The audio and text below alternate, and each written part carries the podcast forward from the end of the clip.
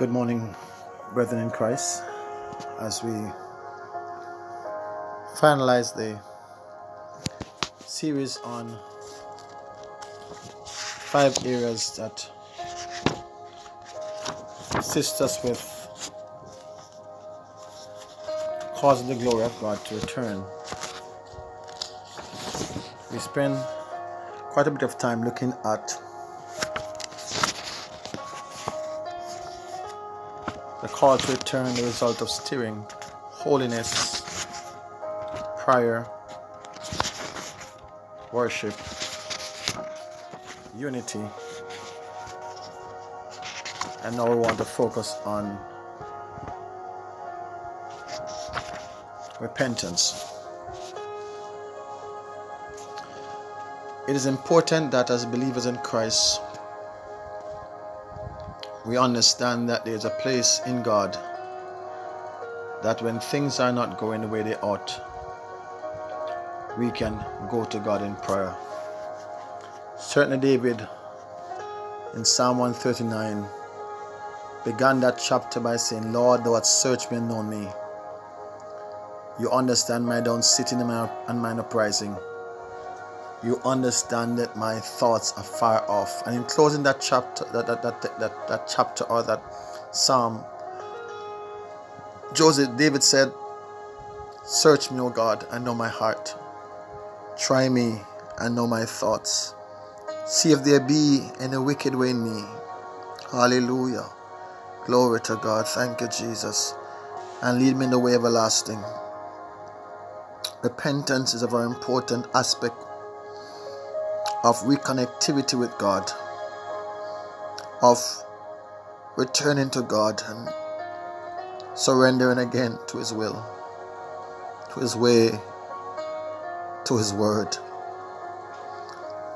Today, as we look at this text in Romans 12, verse 1, Bible says, I beseech you, therefore, brethren, by the mercies of God, that you present your bodies as a living sacrifice wholly acceptable unto God, which is your reasonable service. And verse 2 said, Be not conformed to this world, but be transformed by the renewing of your mind, that we may prove what is that good and acceptable and perfect will of God. Indeed, at times we find ourselves on this rushing path trying to accumulate wealth, trying to accumulate academic prowess, trying to accumulate what proverbial Jones's family has. And as the word of God says, what does it profit to gain or man to gain the whole world and lose his own soul? What shall he give in exchange for his soul?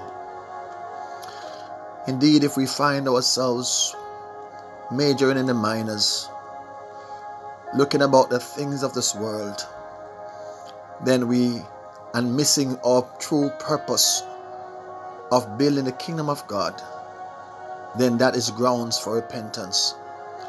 Because the Bible says we should seek ye first, Matthew 6 33, the kingdom of God and his righteousness, and all these things shall be added unto us. So there is a principle that as we seek the Lord, as we surrender every area of our lives to Him, the addition will come from God. And therefore, the word of God said, The blessings of the Lord, it make it rich. And he had it no sorrow with it.